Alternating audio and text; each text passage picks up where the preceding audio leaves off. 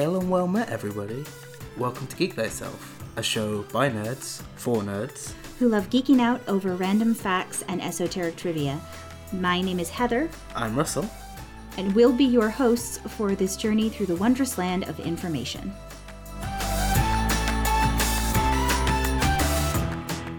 Hi, everyone. Uh, welcome to this episode of Geek Thyself. I'm not going to say Fortnite. I say it again. Hi, everyone. Yeah, it's back with us two again because time zones allowed us to do it this time. Yes, oh, time zones. They're the bane of our Zones. existence when it comes to recording this podcast. time zones, work, and everything else. Um, yeah, so we put this one off from last week, or last episode, because we said we were going to do it. Uh, but it's a rather interesting topic, and I, I guess it's weird that I covered the pres- the U.S. presidency when you probably know more about it than I do. That- I mean, the thing is, though, let's be honest. Anyone who's part of the American education system can back me up on this, but American history is very, very skewed in the way it's taught. is it? I, in my opinion, it is. I mean, you, you know the whole. There's that saying, "To the victor go the spoils," or "and histories is written yeah. by the by the winners." That kind of Oh stuff. yeah, of course. Yeah, yeah. So I feel like to a certain degree that's very true, because I, uh, I feel like you know things like this. For ex- just an example that's pertinent to both our countries' histories, the American Revolution. Um, yes. Like the way it's discussed and taught, whether they mean to or not, I feel like still comes across as very romanticized in terms of like, oh, us Americans were fighting for our freedom from oppression. And I mean, it is true, there's some of that. But like Yeah. the the way things are phrased and the way people are portrayed, I think often gets skewed more in the like the American fighters were heroes versus you know something that's just more of a clinical look at this is what happened. Yeah, I mean, they might have been fighting for their freedom, but a lot of them still had slaves. Mm-hmm. Yeah, stuff like that gets kind of glossed over. So, you know, like, it's freedom for some people. Uh huh. Exactly. Yeah. Yeah, I, I totally get what you mean. It's stuff like that, or like even the Civil War. Uh, yeah, um, Some, although Which- to be fair, in the Civil War, I'm okay with them romanticizing the North because the South was fighting to keep the slaves. There's more to it. There's a lot more to it. There were other things they were fighting for also, but part of big contention. yeah, part of the core argument was slaves or no slaves. Yeah. So in in that regard, I don't care that they romanticize the North. They can do it all they want. Yeah, yeah, yeah. I mean, you know, uh, very anti-slave here on Geek Thyself. I, I think that's a fair statement to make. Uh, yes, I would 100,000% agree with that statement. Um, but You know, there's other U.S. history things too that get glossed over. There's other U.S. So- history things that get glossed over, like pretty much everything that's been done to the Native Americans. Do you teach about the, the bomb you dropped on Japan? Yes. And how much? Like, is it looked at in, de- in depth? So, it, I think some of it depends on your teacher. To be fair, I do think there's a, Sure. a large portion of it that depends on who your history teacher is. Um, in my experience, I have a slightly different, like, information background on it because I'm also half Japanese American. So yeah, yeah. I didn't just learn about the Japanese internment and what happened during World War II from the history books. I also learned about it from my father, who was a huge history buff and wanted me to know about it, and from my mother mm. and her family a little bit, because obviously it's pertinent to them. And then also, because I read so fast, when I was a kid, my parents at one point when I was in, I want to say middle school or high school, like right in between there, basically made this rule where for every three fun books I read, so like if I read three science fiction fantasy books that were basically fluff, I had to read one classic.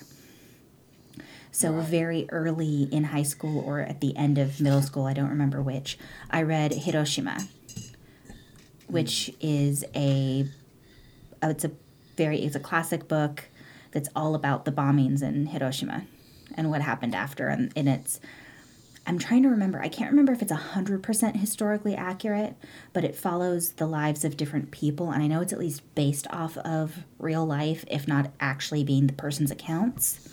Sure. So I'm with you. I had, I personally know a lot. Was I taught a lot in school? Eh, kind of, because my history teacher was good. Um, That's fair. the thing is like all of world war ii is a lot of what's focused on at least from what i remember being taught other than the fact that my history teacher was good like what was in the book and didn't get expanded on except Sure. when she talked about other stuff was that um, you know the americans were fighting against nazis like it's always america was anti-nazi but in reality america didn't do anything except kind of economically support the war until someone did something to them when japan bombed pearl harbor and then Yes. after that bombing america was like oh no you didn't and then they got in on the war and then And to be fair, while bombing Pearl Harbor wasn't necessarily good, they also had legitimate-ish reasons for, for wanting to do it. um, because you know the Americans and oil and yeah, yeah, Well, and I mean, to be fair, uh, you know, Hawaii or Hawaii, if you're saying it more accurately to the native tongue, is technically a country that we took over and forcibly turned into a state. So, you know, eh, there's some yeah. there's some gray areas in there. Well, I mean, there's always grey areas. Like, uh, I'm, I'm sure there are plenty with the UK history I was taught about terrible things that we absolutely did as as a nation. Uh, you know, the, they call it the Great British Empire for a reason. we were not good. Yeah, there were a lot of countries you guys took over. I mean, to be fair, so did America. But oh yeah, I mean, we just did it first, I guess. mhm. Right. Well, that was a big tangent, but I thought I think that's fun. But anyway, but again, going on to English monarchy and rule. Yeah, we're talking about Yeah. Henry VIII today. you that's know, the plan. Yeah. That is the plan. Oh boy, he's. I mean, A piece of work. oh, he's absolutely a piece of work. He's also probably one of the most famous monarchs, which obviously like isn't just the reigning monarch right now. Mhm. Like if if you were to ask people outside of the UK, I guess, if you've heard of any That's the, true. the potential. That's true. I would I would agree. If I think if you went up to the average person somewhere in the world who's ever heard like anything about British royal history and you asked about Henry VIII, the likelihood that they'd be like, "Isn't he the one that killed all his wives?" is pretty high. Well, yeah, uh, you know, like there's obviously also uh, Richard III, who's fairly up there as well for other Mhm. reasons. Yeah, You know, going back to the Ameri- uh, the the British and American War, Revolutionary War. that's true. And Yeah. probably anyone that Shakespeare wrote a story about. There's a chance. Yeah, that- I mean, true. That is true. He wrote quite a few of them. But yeah, so Henry VIII. The there is a, a fair few reasons as to why he's uh, as well known as he is, and I guess one of the first things we could talk about is you know, well, I guess no, but, but that would be skipping ahead if we talked if we went straight into um, that kettle. Um, Yeah. uh, okay, so um, as you sort of said, six wives. Let's start there, I Mm. guess, because you know he did have six wives, not all at once. Um, Yeah, this Um, isn't poly. his- This isn't a polygamous situation. Just uh, no, just a lot of wives all in a row. Ronald one is all in a row. Um, his first wife, who was Catherine of Aragon, ironically, was actually married to his older brother Arthur, who died when they were fifteen. And Mm-hmm. yeah, they were married when they were fifteen. Yeah, that wasn't uncommon back then, though. I mean, for anyone who Well- hasn't done a lot of studies of history, uh, I, th- I feel like, especially in the royal families or noble families, it was very, very common for the children to be married off early. And there were multiple reasons for this. I mean, one was if you were noble or if you were royal, you definitely wanted an heir, which meant which meant the sooner you started, the better. Especially because the more children you had, the better chance that one of them would actually survive to be an adult. Yeah, because one of them would actually live. Yeah. This is the Dark Ages, Middle Ages, whatever you want to call it. Mm-hmm. Um, medic, medical treatments were, oh, your leg's busted, we're going to cut it off then. yeah, they weren't Uh, great. oh, This this was the Oh. time of like leeches and bloodletting to cure diseases and stuff like that, which and you know people eh, died of shock, of sepsis and shock, like when when having operations and all that good stuff. yeah, So, constantly. Lots of kids and lots of young marriages, like Mm-hmm. because you didn't know how long they were gonna live for. Yeah, yeah, Uh, you didn't as- know how long your said. yeah you didn't know how long your kids were going to be alive, and you wanted them to have as many offspring as possible before they died, so that there was a chance someone would live and provide you with an heir. Yeah. Uh, so as we just said, Arthur died when he was 15. Mm-hmm. Um, Henry VII, who was Henry VIII's father, actually had seven children, but only three of them uh, survived adolescence, and then Arthur died fif- at 15. So Yeah. it's, it's really it was really a rough time for that. Uh, speaking of uh, Arthur, Catherine of Aragon, as we sort of said, was like I guess the phrase earmarked uh, for, Uh, for promised? Arthur could be used. Yes, promised. Promised Uh, sounds slightly less bad. yeah, it's about it's about the same thing. Though. I know. Uh, yeah, they they were promised uh, to Arthur uh, when they were three. Uh, Yeah. they didn't get married when they were three, but they were promised by at that point. And that's Yeah. really- that also wasn't uncommon back then, especially as the different royal families of the different ruling countries in, in Europe, you know, there's a reason that uh, they joke that at like one point in history, every royal family was related to Queen Victoria, and it's because it's true because she had either like nieces or cousins or a child or a granddaughter or something in basically every major royal family. Because if you're a prince or princess, chances are high that your family is going to want to marry you off to another royal family Royal if you're not needed to rule the country. power. Yeah. It's a way to make alliances, it's a way to consolidate your power. You know, if the King of Spain is married to the King of France's daughter, then if someone attacks Spain, France is going to step in because he wants to protect Yeah. his daughter. You know, it's just, it's common sense and it was done all the time. Absolutely. Um, another thing uh, about like multiple marriages is pretty much everybody in the UK is somewhat distantly eligible for the throne because of how prolific this was, which is really ridiculous. Uh, Obviously, like no, like like thousands and thousands of down the lines for people, but yeah, pretty much everybody is in on the, in the country is at least eligible, which you know is kind of Yeah. ridiculous. As long as they can trace their family tree back far enough in England. That Yeah, is and true. then- and everybody else who was ahead of them died, which mm, very unlikely. I know. Or, It, you know, it makes me think you- of that um, that new TV show that just started. I don't know if it's in the UK, but it's over here called Designated Survivor. I've heard of it, but it's not a big. Yeah. Um, for anyone who doesn't know or hasn't heard about the show, it has Kiefer Sutherland in it, so it's probably pretty good. But um, the designated survivor is something that's done over here in the U.S. whenever a lot of the heads of the government are getting together. One of the members of, I think it's the cabinet, if I'm remembering correctly, but it's someone who's, you know, reasonably high up in the government, mm-hmm. is Yeah, sure. purposely taken to a different location and kept safe in like a bunker situation. So that if anything Alright. happens to everybody else, there's one person left that can still run the country. Wow, that's that's intense. It's not done all the time. My understanding is it's only done like when literally everyone is getting together, which doesn't happen all that often. Hmm. And even then, I think it's more so if they're doing something where everyone's getting together and it's public. So it's a designated survivor or designated successor is a named individual in the presidential line of succession. They're chosen to stay at an undisclosed secure location away from events such as the State of the Union addresses and presidential inaugurations. Ah. And it's so that hypoth- yeah, it, it's so that hypothetically if someone like bombs the Capitol building or whatever when the State of the Union's going on, or wherever they're having the State of the Union. you know, if someone bombs Congress and kills everybody, there's one person somewhere that can still keep the country running.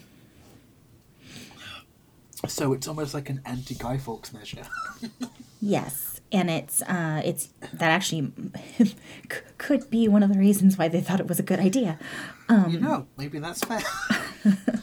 but it uh, it's usually a member of the cabinet, and it, they're usually someone chosen by the president to be the one to sit out. Um, sure, I mean, I guess that makes sense. Yeah, and of course they have to be someone who's eligible to serve as president. So they have to be, you know, born in the U.S. and they have to be so many years old and yada yada yada. And they have to have lived there for at least um, fifteen or sorry, fourteen years, I think. Mm-hmm. Uh, something like that. again, uh, something I covered on my last week, um, the last episode, because I was going over elig- eligibility and all that. Mm-hmm. uh, okay, so yeah, uh, so Catherine Aragon was married to uh, Arthur Prince of Wales for from 1501 to 1502 when he died, and then seven years later in 1509, um, she married uh, Henry VIII, who was at this point yeah, uh, well, uh, the monarch, because he started reigning in 1509 in mm-hmm. April. So when he was um, 17. Very. Uh, sorry? When he was 17, I think? Yes, yeah, he was 17 years old because he, yeah. um, his brother died when he was 10. Um, and I'm pretty sure that Henry the Seventh, uh, uh, yeah, um, he died in No, it doesn't say. Yeah. 1485? Uh, is what it no, says no, online. That's when he, no, that's when that's if that's his coronation. Oh, okay, my bad. He, Misread he, it. Di- he's, so yeah, he died in 1509. So yeah, he died then um, at 52, and that's why Henry VIII was coronation uh, was coronated uh, mm-hmm. when he was only 17, and he actually hadn't had much experience being out in public by this point because they had sort of kept him away from the public eye for this point because he was, you know, ten when his when he became the next in line, so they didn't want all that lovely stuff. So anyway, Henry VIII got married, and by uh, by fifteen twenty five, so uh, math, fifteen oh nine to fifteen twenty five. Uh, so like 15, uh, 16, years. years. Uh, he was basically fed up with Catherine of Aragon for a few reasons. Um, mm-hmm. One, mainly, um, she could not produce a living um, male heir specifically. She did have a, uh, they did have a daughter, uh, mm-hmm. but he was not super, you know, into that. Uh, you know, uh, Mary the First or future Mary the First, uh, he wanted a son. Very specifically, definitely wanted a son to take over uh, as the heir because yeah. at this point there were not really, you know, precedents for women taking the throne. That hadn't happened yet. Yeah, and un- unfortunately, so, um, you know, it's not like they didn't have multiple children. It's just that none of them lived except for Mary. Yeah, yeah. Uh, uh, they they actually had a couple of sons, but two were stillborn, yeah. and uh, one only lived about seven weeks. Uh, again, very common in mm-hmm. in that kind of time period. But uh, at this point, uh, Henry VIII had become to get infatuated with Anne Boleyn. At this point, so he mm-hmm. wanted to annul his first marriage with um, Catherine of Aragon but um, the Pope uh, of the you know uh, of the, the, the Christian Christian Church said no. Uh, yeah, well, and to be clear, also, I mean, it wasn't just him. Catherine of Aragon was Catholic. Yes. And I, uh, if I'm remembering right, she was from Spain. I believe so. Yeah. And so, and you know, Spain was very Catholic. And at the time, so were a lot of people in England, including Henry VIII. But um, she didn't want the divorce, and neither did, and the Pope wasn't willing to grant the annulment. because normally annulment means there must have been sort of cheating or, some- something. some some reason as to why they shouldn't be together anymore. And the only reason the king had is, I want to get married to someone else. And it, also Yeah. the kid, uh, the male heir thing. But again, that's not Mm-hmm. enough of a reason. So the king said, "Screw you, I'll do it myself," um, and left the Catholic Church and created the Church of England and became the first head of the Church of England to Mm-hmm. um, and get the, the marriage annulled. Uh, Yes, because once he was the head of his own church, he could do whatever he wanted, including annul his Yeah. marriage. absolutely, which is exactly what he did. Uh, uh, he got excommunicated from the Catholic Church for doing it. and yeah, I mean, I can't really blame the Catholic Church for wanting to do that. But yeah, uh, so they got divorced in 1533. Uh, so a few years later, because I don't, I'm not sure when actually. Yeah, yeah, had divided by assuming supremacy over religious matters, and in 1533 their marriage was consequently declared invalid.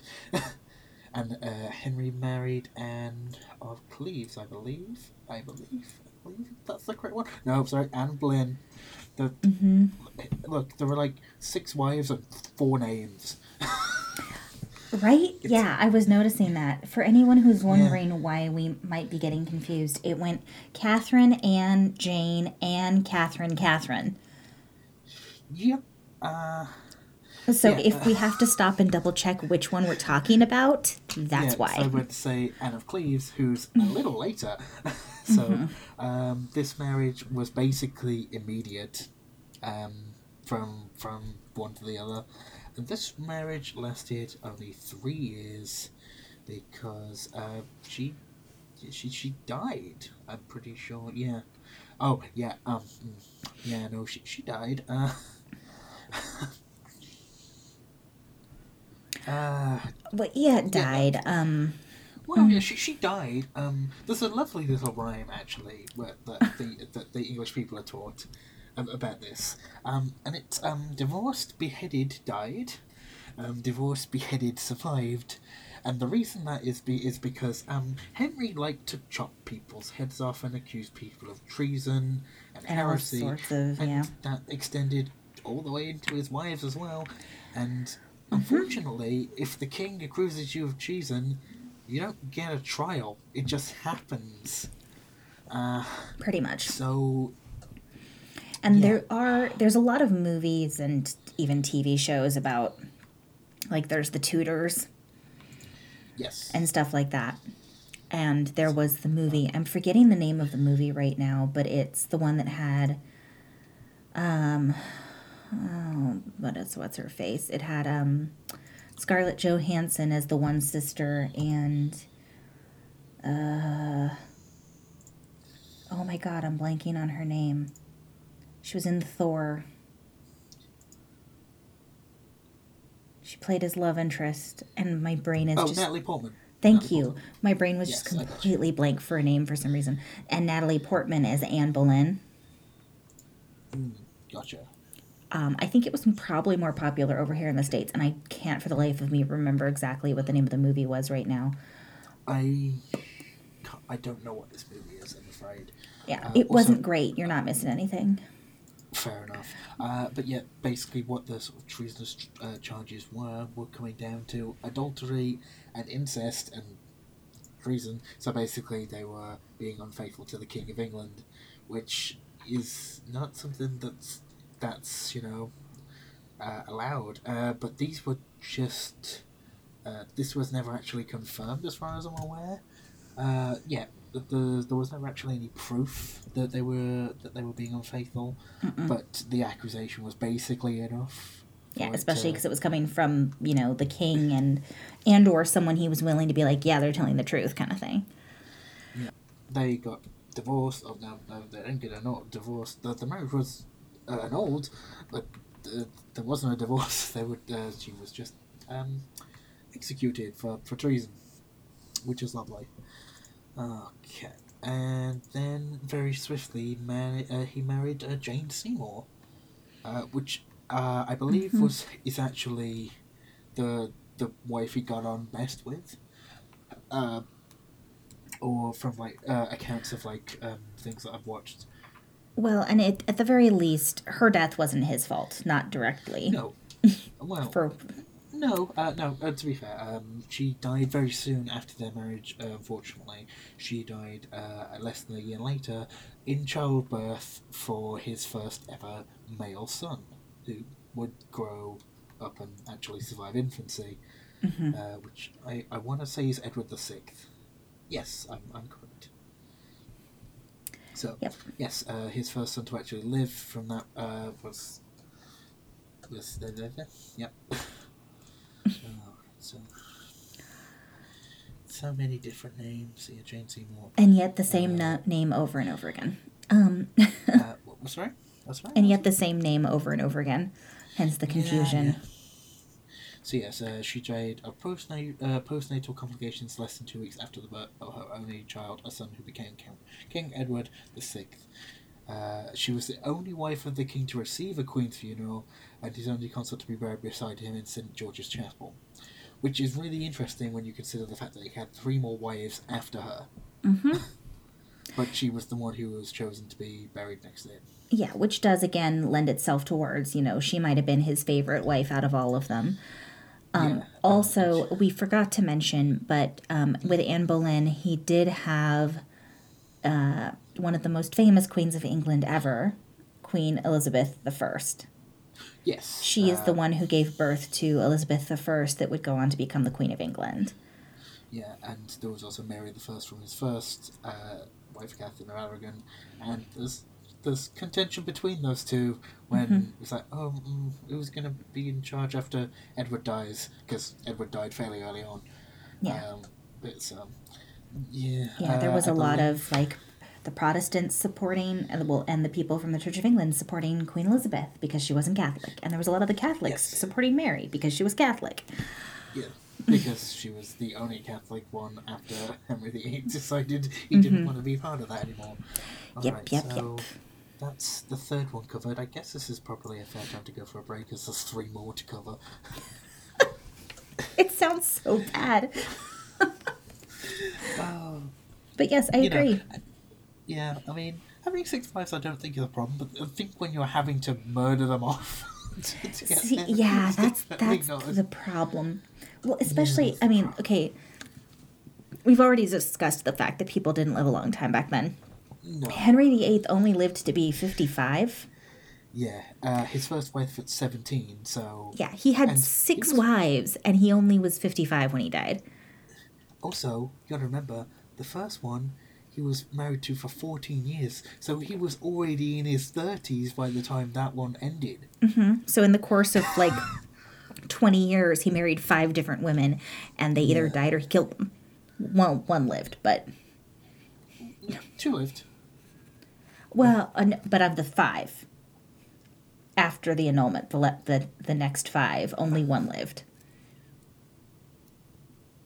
No, not two, because uh, two got divorced. Oh, that's right. beheaded. I forgot he divorced one of them too. See, it all blurs together. Yeah, no, it's, it's terrible. Anyway, uh, we'll get back to this in a minute. we'll see. So now we'll go into the mid roll. Hi everyone, and welcome to the mid roll. Yeah, it's always fun to do this with actually somebody else. Yeah, it's a little it's a little boring just to talk to yourself and look at the computer screen.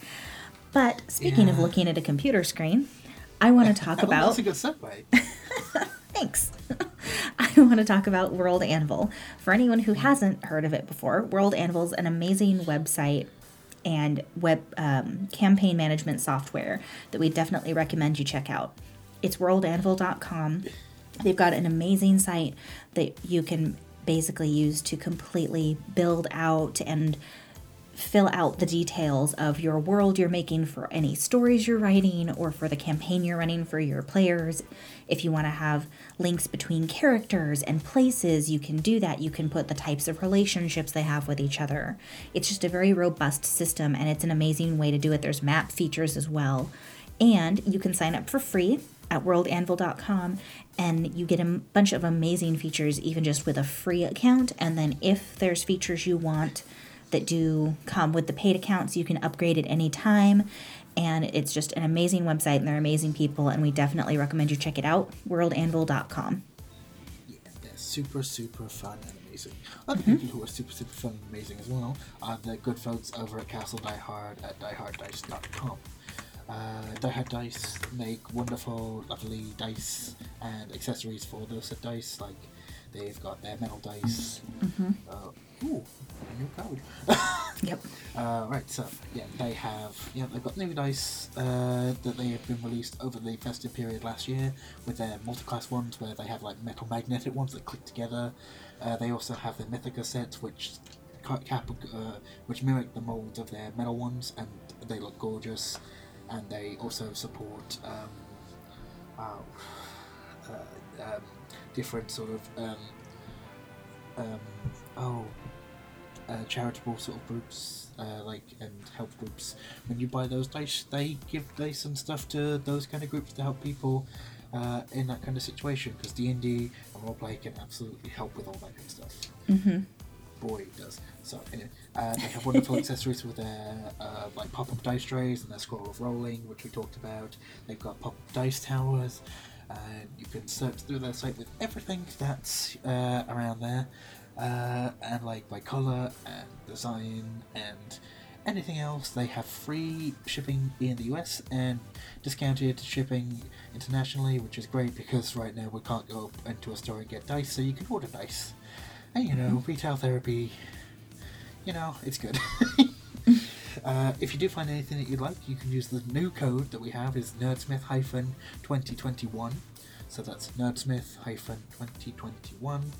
Uh, and that's 10% off, I assume, Heather? Uh, yes, that is correct. Yes. Yeah. Uh, so it's ten percent off uh, any of uh, any of your uh, uh, your next order.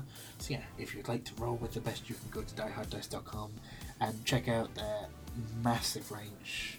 Yeah, and we'll we have used them for like three years now, and we still mm-hmm. love them. They are amazing. They are. I agree. Yes. All right. So I guess with that, we'll get back into the other half of Henry VIII's wives. oh. All right, so we're back with the second half of his insane Laundry list. laundry list of marriages.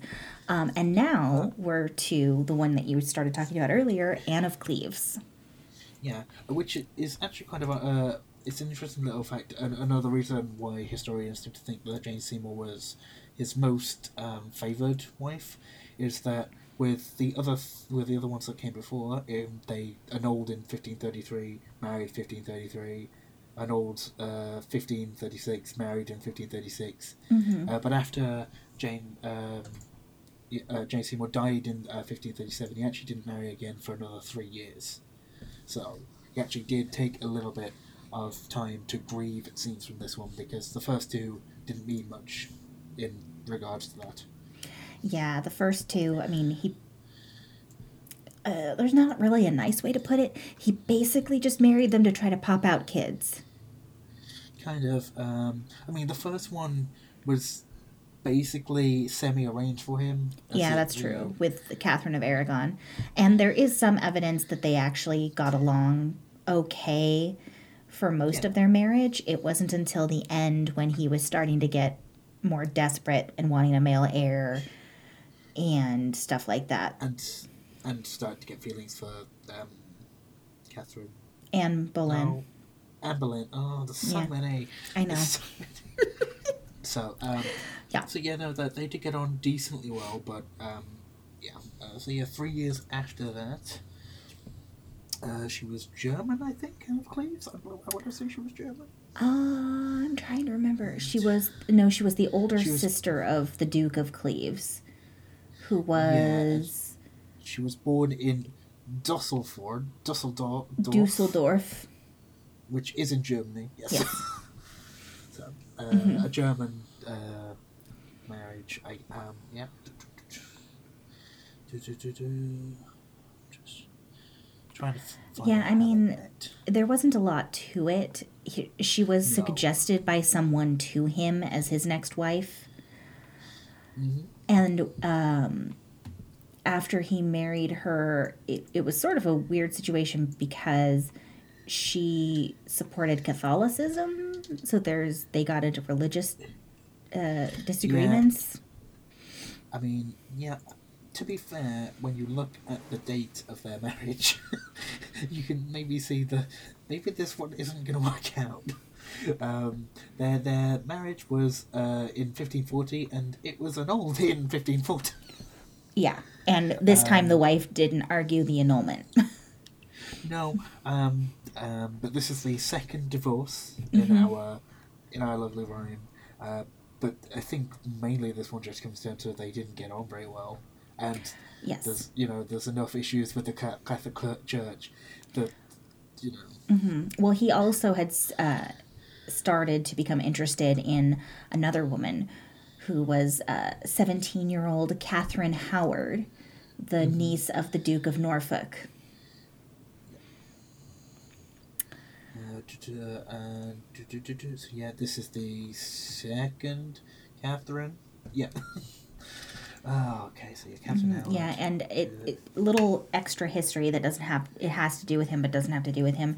So, um, Anne of Cleves was suggested to him as a marriage candidate by Cromwell, and Cromwell was sort of the spy master and very, very heavily handed involved in the politics of the time. He actually didn't like that Henry was interested in Catherine Howard because Norfolk, the Duke of Norfolk, was one of his political opponents. And after things started happening, and uh, Cromwell uh, not being uh, directly accused of it, but obviously getting some shade for the fact that he had recommended Anne of Cleves to Henry, and then they had the marriage annulled. Doesn't look great for him. No. So he was beheaded, or well, it doesn't say he was beheaded. He- yeah, oh no, there it is. He was beheaded on July 28th, 1540, which was the same day that Henry married Catherine Howard. Yep. Uh, yeah, You know. Uh-huh. moved on. Uh, but basically, the the reason that was given for uh, that re- re- relationship breaking down was um, non-consummation, which Mm-hmm. is about as PG as we can get. um, Yeah. Kids, if you don't know what that is, ask your parents. It's not our job. nope, that's fair. Um, consummating the marriage was actually kind of important back then. So if it didn't happen, it was kind of a big deal. Mm-hmm. Yeah, and yeah, whether didn't it- Whether it did or didn't happen, they both agreed that it didn't, so it amounts to the same thing in that they could get rid of the marriage and pretend it never happened. Yeah. which probably worked out best um, because you know he's already on four or 5 Mm-hmm. oh dear. Uh, so yes, uh, then uh, Catherine Howard. Uh, now we are at the the second beheaded of, of the list. Mm-hmm. And why is that imprisonment and death? Um, she cheated on him. It's uh, this is the confirmed one, isn't it? Like the I actual confirmed. I think confirmed so. Well, to, okay, to be fair, by this point, Henry is already in his like 40s. Yeah. I think. Yeah, he's in like his 40s. And his wife is 17, Yep. which wasn't Uh, uncommon back then. But No, especially for kings. Like, yeah, she ended up having an affair with a courtier named Thomas Culpeper, who was actually a friend Yes. of Henry VIII's, um, and had. Uh, da, da, da. Yeah, it's it's not. I'm trying to see. It doesn't look like it's hundred percent confirmed. There's someone who claims it was. Um, uh, so this is Thomas Henry, sorry? yeah, Thomas Yes. Culpeper. Oh, is the one who supposedly had an affair with her and he was a courtier. But she also had a man named Francis Derham, who was her secretary and had supposedly previously been engaged to her in in informal way. okay, gotcha. Yeah, and supposedly had an affair with her before her marriage. Right. Um Yeah, so that didn't look great for her. So yeah, and then establishing the existence of a pre-contract between Catherine and Derham uh, would have had the effect of terminating Catherine's royal union, but it also, uh, but it would also have allowed Henry to annul their marriage and banish her from the court in poverty and disgrace instead of executing her. Though there wasn't any indication that Henry would have chosen that alternative anyway. Uh, Well, there's also the fact that uh, when the evidence was brought of her previous affair with Derham, and again, this is supposed to have happened before she was even married to him, but still, it happened. And initially, uh, Henry didn't necessarily want to believe it, but then Derham confessed. so Ah. that kind of sealed the coffin. Yeah, well, literally. Um, So yeah, uh, again, same same reason as the other beheaded, but this one was confirmed. Where the other one was just rumored, but apparently, apparently Henry maybe you know. Yeah, no, it was like a great carried- you know, awful, awful TV drama. Uh, Derham confessed, so then the queen was stuck, and she had the choice to either say, Yes, I had a prior type of contract with Derham, which would make her marriage to Henry invalid, but instead she said, No, he forced me to do it. And then Derham exposed her relationship with Culpeper. So Culpeper and Derham were both executed, and then Catherine was beheaded Yeah, the day So before Valentine's Day in 1542. yeah. Basically, if they have had said yes that it had happened, they could have just been disavowed and annulled. Mm-hmm. again, like we just said, doesn't necessarily mean that Henry would have just annulled it. He was a bit choppy happy in general. so, Uh, uh, and then we have the last wife, the, the another Catherine. Ugh, Yep. so many Catherines. Yes. And this one was actually a widow, a wealthy widow. Um, he married her in, about a year later, and she also uh, was sort of a proponent of Catholicism. So he chose another one that he was arguing with. Why? Why does he keep doing this? Yeah, but uh, she was good in many ways for him, though. For instance, she helped him reconcile with his two daughters, Mary and Elizabeth, which is probably a good thing since they were pretty much the only ones that survived any significant amount of time. Yeah. Uh, and at this point, Henry was approaching, I think, his 50s, and 50 at that time was old. Like, Old, old. Uh, Yeah. And he actually needed quite a bit of help just doing general things. So she actually became more of a, a caregiver than anything else to, to Henry, which she did actually fairly well for the, the rest of his life. Because, um, uh, as in the rhyme, divorced, beheaded, died, divorced, beheaded, survived, she um, survived the, the marriage, um, and she ended up um, uh, living until uh, she only died. Um, she she only lived um, until a year later though. Uh, it wasn't much longer. Uh, and as far as I can tell, they actually did get on fairly well. The. She was first Yeah. to, to be also Queen of Ireland for following Henry's adoption of uh, to, to the title of King of Ireland, which Henry VIII was also the first King of Ireland because, you know, we didn't get on with them for a lot of history, and there's, that's a whole another kettle of fish. Yes. Um, and it was also during their marriage in for, uh, 1543 that the Third Succession Act was put into effect, and that allowed Mary and Elizabeth to be part of the line of succession after Edward. If that hadn't been done, then neither Mary nor Elizabeth would have been considered part of the line of succession, at least not fully legitimately, after Edward died at 15.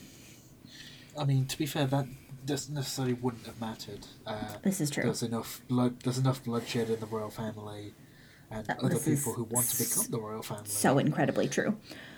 Yeah, but uh, yeah, it's it, them reconciling that is definitely important for this country because yeah, Queen Mm-hmm. Elizabeth kind of important.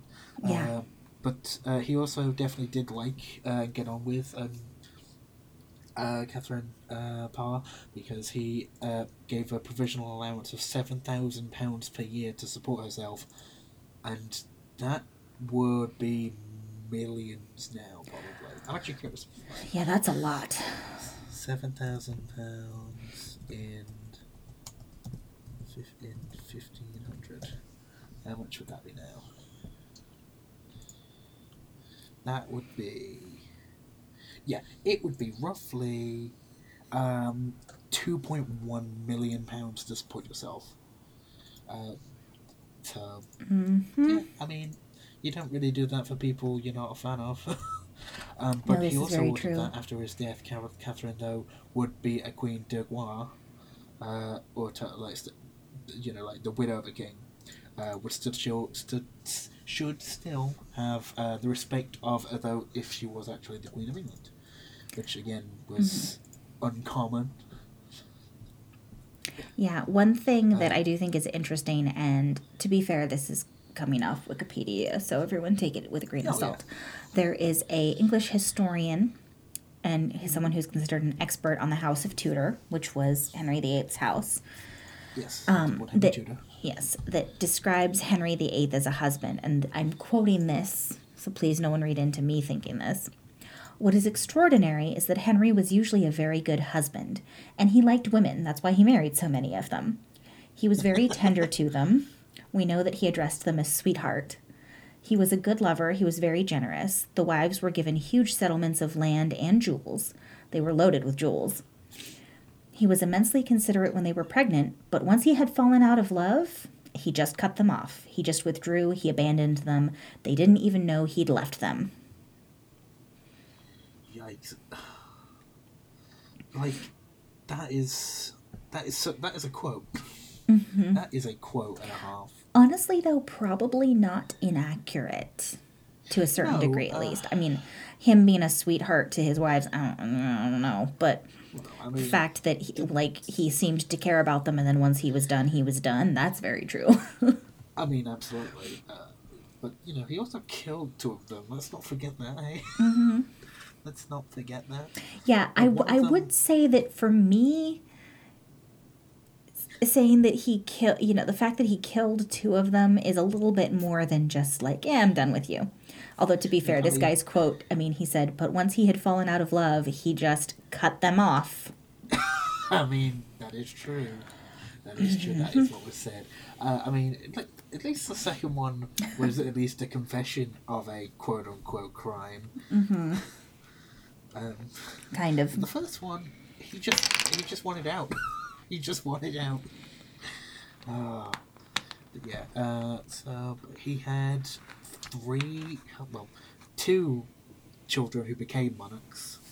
The third, who was definitely in contention for it, Well, I mean, had- technically, technically, she was a queen for a little bit because she did marry um, Philip II of Spain. Oh yeah, um, in the sort of line, yeah, absolutely. Uh, some people and some historians, historians still don't actually view that as being valid, though, which is ridiculous. But it's yeah, Yeah, well, because yeah, yeah, and then because then there was Henry, and then Jane, uh, and then uh, who was disputed, and then Mary. Oh yeah, and then and then Elizabeth, and then they were only reigning for like five years. Yeah. hmm Sorry, it's Jane who was disputed, not Mary. I'm getting mixed up because it's a total mess. So just slightly. had a busy life. He l- liked to be uh, very extravagant when he was like living, uh, and was nearly on the sort of cusp of financial ruin many times because of how much he spent, uh, Mhm. both on sort of personal things and on unsuccessful wars that Oh, he was part of, uh, which again totally uh, common during this period. hmm Uh, Yeah, and he definitely, I mean, despite the fact that many of them did not survive, he did have a lot of children. Yes, yeah, many of them being female. Uh, the one, and then hmm fewer boys, and then only three that actually grew into prominence. I believe. Yeah, I mean, percentage wise, he's pretty 50 50. I'm just, I'm looking at the breakdown. But the, Yeah. the thing is, of the ones that survived, at least in Yeah. terms of legitimate children, it's definitely skewed more towards the girls. um, of the children that survived long enough to even be named, because unfortunately some of them didn't even live long enough to be named. Um, there he has the son, the son he had with Catherine of Aragon, who died when he was you know a few weeks The old, Duke of Cornwall. mm-hmm. Yeah. and then he had Queen Mary the 1st who's the one that married Philip of Spain and Yes. is known. I think she, isn't she the one that's known as Mary Queen of Scots? I believe so. Uh, Yeah. Oh, no, sorry. No, she's the one known as Bloody Mary. Yes, that's right. She's Bloody Mary. Which, you know, when you look at her dad, that's not surprising. I mean, honestly. So, Yeah. and then, And then he had an illegitimate son with one of his mistresses. Her name was Elizabeth Blount. Um, she's the only one who's really was acknowledged. Yeah, uh, and that was acknowledged in 1525, but Mm-hmm. still couldn't be crowned king because illegitimate, so. Right. Then But he was given a Boleyn had- dukedom. Yep, and then Boleyn had Queen Elizabeth the 1st Mhm. who um, survived, and then three unnamed sons who miscarried, miscarried. Uh, yeah, the, all three of them miscarried, or was a false pregnancy on the first one. hmm And then Jane Seymour had King Edward the Sixth, and um, died unmarried. Um, uh, and she also died in childbirth, as, as we've dis, described. And that was his uh, last um, child. Um, he basically stopped after actually having a kid. Uh, survived infancy, which is yeah. But I suppose he at this point, like so, fifteen thirty seven. How old would he have been in fifteen thirty seven? Uh, I have to look up his birth would- year again. Uh, it was 10 years before he died. He would have been 45. So he probably, at that point, would have been approaching being in, in, impotent in that regard. Yeah, and specifically because of the like the way people aged back then, he would have been considered very old. There's also the Yes. fact that after Jane Seymour had King Edward, the the sixth, Yep. um, he was then married to Anne of Cleves, who he reportedly didn't really like that much, and then was married to Catherine Howard, who supposedly cheated on him and was beheaded very quickly. Know, And then his Uh, last wife, you know, as we discussed, that he was almost to his years of death. He was only with her for like four years. And so more of a caregiver than anything else. yeah, Uh, and also, he also was out of relationships for about four years after Jane Seymour died in childbirth. hmm So by that point, he's definitely pushing the age of not having more kids, even if he was interested in um, Anne of Cleves uh, and then Catherine Howard. I think is that right? Yeah, Catherine Howard and Anne Cleves. I got it right once. uh, so yeah, uh, but the the ones that actually survived generally did fairly well. Uh, you know in regards to being important in the line of succession. yeah, But yeah, uh, and yeah, so and then there's obviously him stirring up a lot of issues with, uh, you know, getting annulled from his first marriage and setting up a whole new religion for it. yeah. I mean, honestly, in terms of so other than what his children did, because who Yeah. doesn't know Queen Elizabeth the First? Like who who Oh, hasn't heard of her? Um, besides what his kids did, there's um, I think one of the most lasting things he's done that is still around today in England is the Church of England. Oh, absolutely, definitely. Uh, yes, it came around for, for absolutely shady, shady reasons. It should probably shouldn't Yeah. exist, but you know. Uh, and then there was all sorts of issues that came along later because of it about whether you were Catholic or Protestant, uh, Protestant with future kings, Mm-hmm. uh, like with like with the Mayflower and getting rid of get, going fleeing English persecution, the the Pilgrims. So Yeah. that's, that's an interesting tie-in, which doesn't happen for another what three hundred years, Something like that. But Yeah, no, definitely the the creation of the Church of England had a lasting effect on England for various reasons, not the least of which is the fact that it still exists today. But also, you know, like you mentioned, before then, I mean, there might have been some religious oppression, I'm sure, but it wasn't quite such a large divide because suddenly you went from having, you know, lots of Catholics and a smattering of other things Yes. to Catholics and the Church of England Protestants being Protestant. very like head to head against each other because of how things came about. It was a big deal. And That was a suddenly deal. yeah, suddenly religion went from just being this thing that maybe some people used as oppression tactics or whatever, went from being that to like this is a big political brouhaha because the Catholics and the Protestants are no longer willing to get along with each other over this. It was a big deal. Yeah, absolutely. Uh, also, as a fun little sort of tidbit, uh, the uh, the Tudor line went from Henry the Eighth's uh, father, Henry the Seventh, and ended with uh, his daughter Elizabeth. Mm-hmm. Although, to be fair, Elizabeth ruled for a ridiculous long amount of time. Yeah, she lived a ridiculously long time for like The the time. for the for the times like the fact Yeah, that she- she ruled from when I forget when she started ruling but she Uh, I she- mean She was she she started ruling from uh, the seventeenth of November, fifteen fifty eight, and she ruled until sixteen oh three. yeah and I mean she was born in 1533 and died in 1603 so she was 70 years old which Yeah. this is this, this is the 15 and 1600s that's like unheard of back then Yeah, yeah, th- that was ridiculously uh, longevitous for, for somebody. Uh, mhm um, although, to be fair, uh, yeah, right. I don't really think there's much else to, to cover. Like, obviously, there's plenty of uh, other things to, to learn about. Uh, all the internets have political things about his relationships, but there are actually a lot of like documentaries and shows that you can find for that if you're very interested in finding out more. Obviously, we can't cover literally everything. We would be here forever, yeah it would be like a 3 hour episode and we already struggle keeping them like like like one hour. So that would be good. mhm Uh, alright, so I'm just yeah, I'm, I'm having a last look about everything. Is there anything that you can find?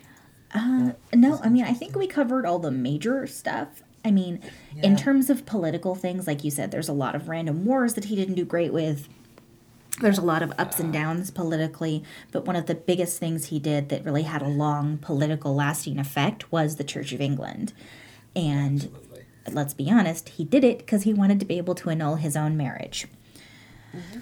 I mean, that's that's pretty much why he did it. so, Yeah. Uh, so we kind of covered it. yeah, we did. I mean, like, uh, as just a thing, like the Pope was not happy. mm-hmm.